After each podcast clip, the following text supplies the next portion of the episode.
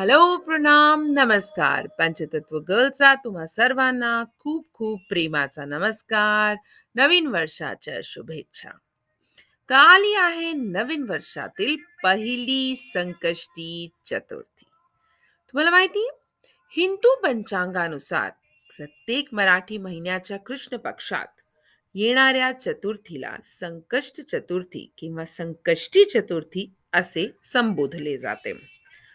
संकष्टी चतुर्थी हा सण दर महिन्याला येत असला तरी शास्त्रानुसार माघ महिन्यातील कृष्ण पक्षातील तिसरी तिथी म्हणजेच पौर्णिमेनंतर येणाऱ्या संकष्टी चतुर्थीला वेगळेच महत्त्व आहे.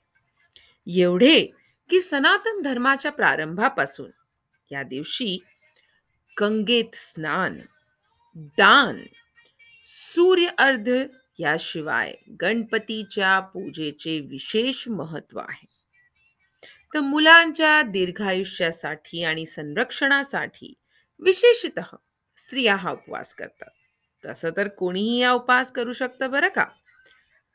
आबाल वृद्ध स्त्री पुरुषांनी सर्वांनी करावयाचे हे एक साधे सोपे पण शीघ्र फलदायी व्रत आहे. तर विनायक चतुर्थी वक्रतुंडी चतुर्थी माघी चतुर्थी लंबोदर संकष्टी आणि तिळकुट चौथ किंवा तिळकुटा. असा विविध नावांनी संकष्टी चतुर्थी प्रचलित आहे. याला तिळकुट पर्व असेही म्हणतात.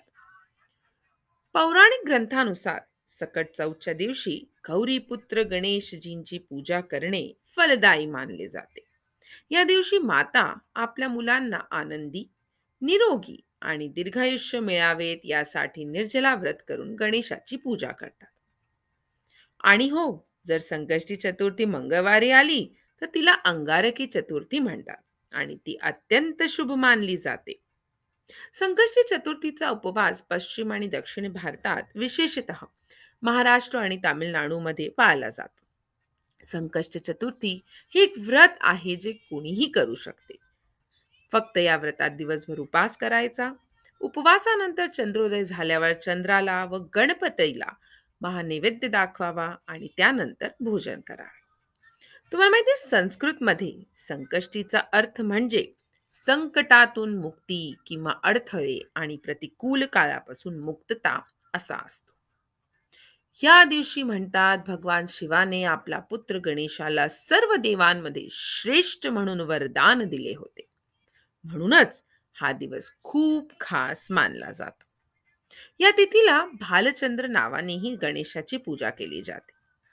या चतुर्थीमध्ये चंद्राचे दर्शन घेतल्याने गणेशाच्या दर्शनाचे पुण्य प्राप्त होते आणि त्याच्या वापरामुळे ते चतुर्थी हे नाव पडले.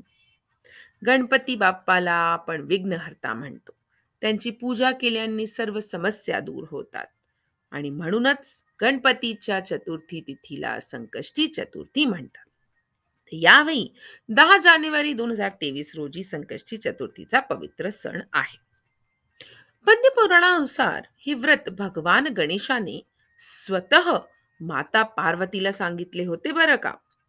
प्रत्येक महिन्याच्या कृष्ण पक्ष चतुर्थीला गणेश चतुर्थी म्हणतात परंतु माघ महिन्याच्या चतुर्थीला संकष्टी चतुर्थी म्हणतात.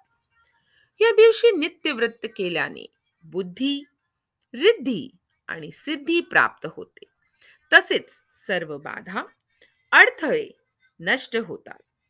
या दिवशी भगवान श्री गणेशजींचा जन्म झाल्यामुळे या दिवसाला विशेष महत्त्व आहे. माहिती संकष्टी चतुर्थीबद्दल अनेक पौराणिक कथा आहेत. त्यातली एक म्हणजे एकदा भगवान शिव आणि माता पार्वती नर्मदा नदीच्या काठावर बसले होते. तेव्हा माता पार्वतीने वेळ घालवण्यासाठी भोलेनाथांना चौपद वाजवण्यास सांगितलं. माता पार्वतीच्या विनंतीवरून भगवान शिव चौपार खेळण्यास तयार झाले. परंतु या खेळात जिंकायचे की हारायचे हे कोण ठरवायचे असा प्रश्न निर्माण झाला. अशा स्थितीत भगवान शिवांनी काही पेंढा गोळा करून पुतळा बनवून आपल्या प्राणाचा सन्मान केला आणि पुतळ्याला सांगितले की आम्हाला चतुष्पाद खेळायचे आहे. पण आमच्या हार जिताचा निर्णय घेणारे कोणीही नाही. त्यामुळे आमच्यापैकी कोण जिंकले आणि कोण हरले हे तुम्हाला सांगावे लागेल. असे म्हटल्यावर खेळ सुरू झाला आणि योग योगाने माता पार्वती तिन्ही वेळात जिंकली. खेळ संपल्यानंतर भगवान शिवाने मुलाला जिंकायचे की हारायचे हे ठरवायला सांगितले. आणि मुलाने भगवान शंकरांना विजयी होण्यास सांगितले. मग काय?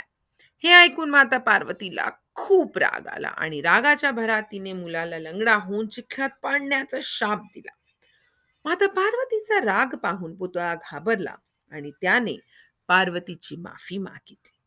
जेव्हा मुलाने क्षमा मागितली तेव्हा आई पार्वती खूप भावुक झाली आणि तिने या शापातून मुक्त होण्याचा मार्ग संकष्टी चतुर्थीत सांगितला.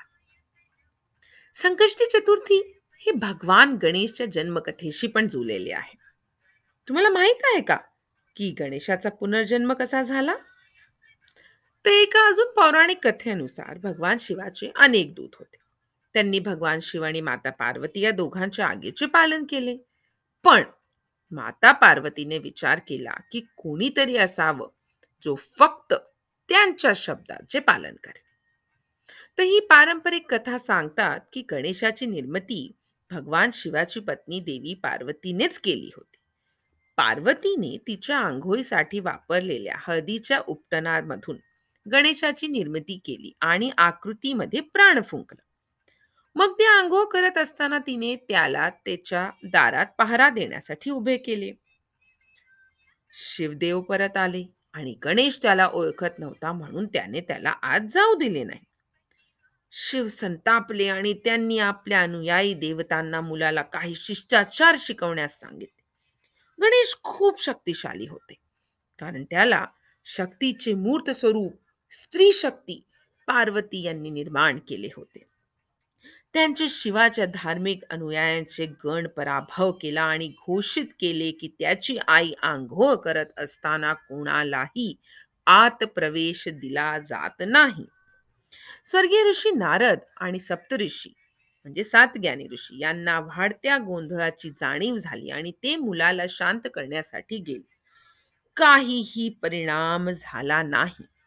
संतप्त होऊन देवांचे राजा इंद्र त्यांच्या संपूर्ण स्वर्गीय सैन्यासह मुलावर हल्ला केला.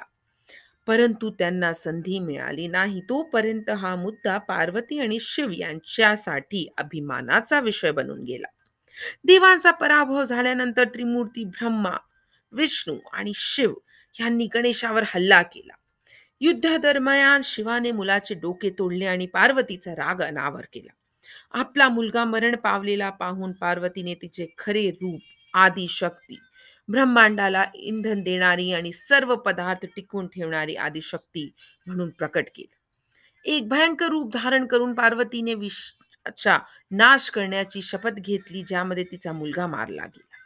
देवांनी तिला साष्टांग नमस्कार केला आणि शिवाने वचन दिले की तिचा मुलगा पुन्हा जिवंत होईल. ट्रिनिटीचे डोक्यासाठी जगाची शिकार केली आणि एक माता हत्ती तिच्या मेलेल्या बछड्यासाठी रडत होती. त्यांनी आईचे सांत्वन केले आणि गणेशाच्या मस्तकाच्या जागी हत्तीच्या बछड्याचे डोके निश्चित केले. भगवान शिवाने असेही घोषित केले की त्या दिवसापासून मुलाला गणेश गण ईश गणांचा स्वामी असं म्हटले जाईल. आणि अशा प्रकारे गणेशाला हत्तीच्या डोक्याचे देव म्हणून चित्रित केले जाऊ लागले. तर ही होती गणेशाच्या पुनर्जन्माची कहाणी. तर मित्रांनो श्री गणेश कोशनुसार प्रत्येक व्यक्तीला जन्मापासून ते मृत्यूपर्यंत चार प्रकारच्या संकटातून जावे लागते. त्यात प्रसूतीजन्य बाल्यावस्था मरणात्मक आणि यमलोक गमनाचा समावेश आहे. व्यक्तीची संकटातून मुक्तता होण्यासाठी श्री गणपतीने संकष्ट चतुर्थीचे व्रत सांगितले आहे. जीवनातून विघ्ने दूर करण्यासाठी संकष्ट चतुर्थीचे व्रत केले जाते. आणि गणपती यांना विघ्नहर्ता असे म्हटले जाते. त्यामुळेच गणपती प्रथम पूज्य आहे. आपल्याला माहीतच आहे की घरातल्या कुठल्याही मंगल कार्याची सुरुवात गणेश पूजनेच होते. तर मित्रांनो आज सांगितलेली कुठलीही माहिती श्रद्धा आणि लोकश्रद्धेवर आधारित आहे. हे माझे वैयक्तिक दृश्य आहेत आणि कोणालाही जबरदस्तीने थोपलेले विचार नाही आहेत. गणपती श्रद्धेने मी आपले विचार इथे मांडले आहे आणि तुमच्यासोबत या गोष्टीमध्ये शेअर केले आहे. जायच्या आधी तुम्हा सर्वांना पुन्हा एकदा ते चतु कष्टी चतुर्थीच्या शुभेच्छा. गणपती बाप्पा मोर्या ओम गण गणपते नमा हा जीवनात आनंदाचा मंत्र. अवश्य ऐका. पंचतत्व गर्ल पुन्हा एकदा येईल तुम्हा सर्वांना अशाच गोष्टी आणि माहिती सांगायला. तोपर्यंत हसत रहा. गणपती आराध्य करत रहा आणि ऐकत रहा. थँक्यू प्रणाम. नमस्कार. गणपती बाप्पा मोरया.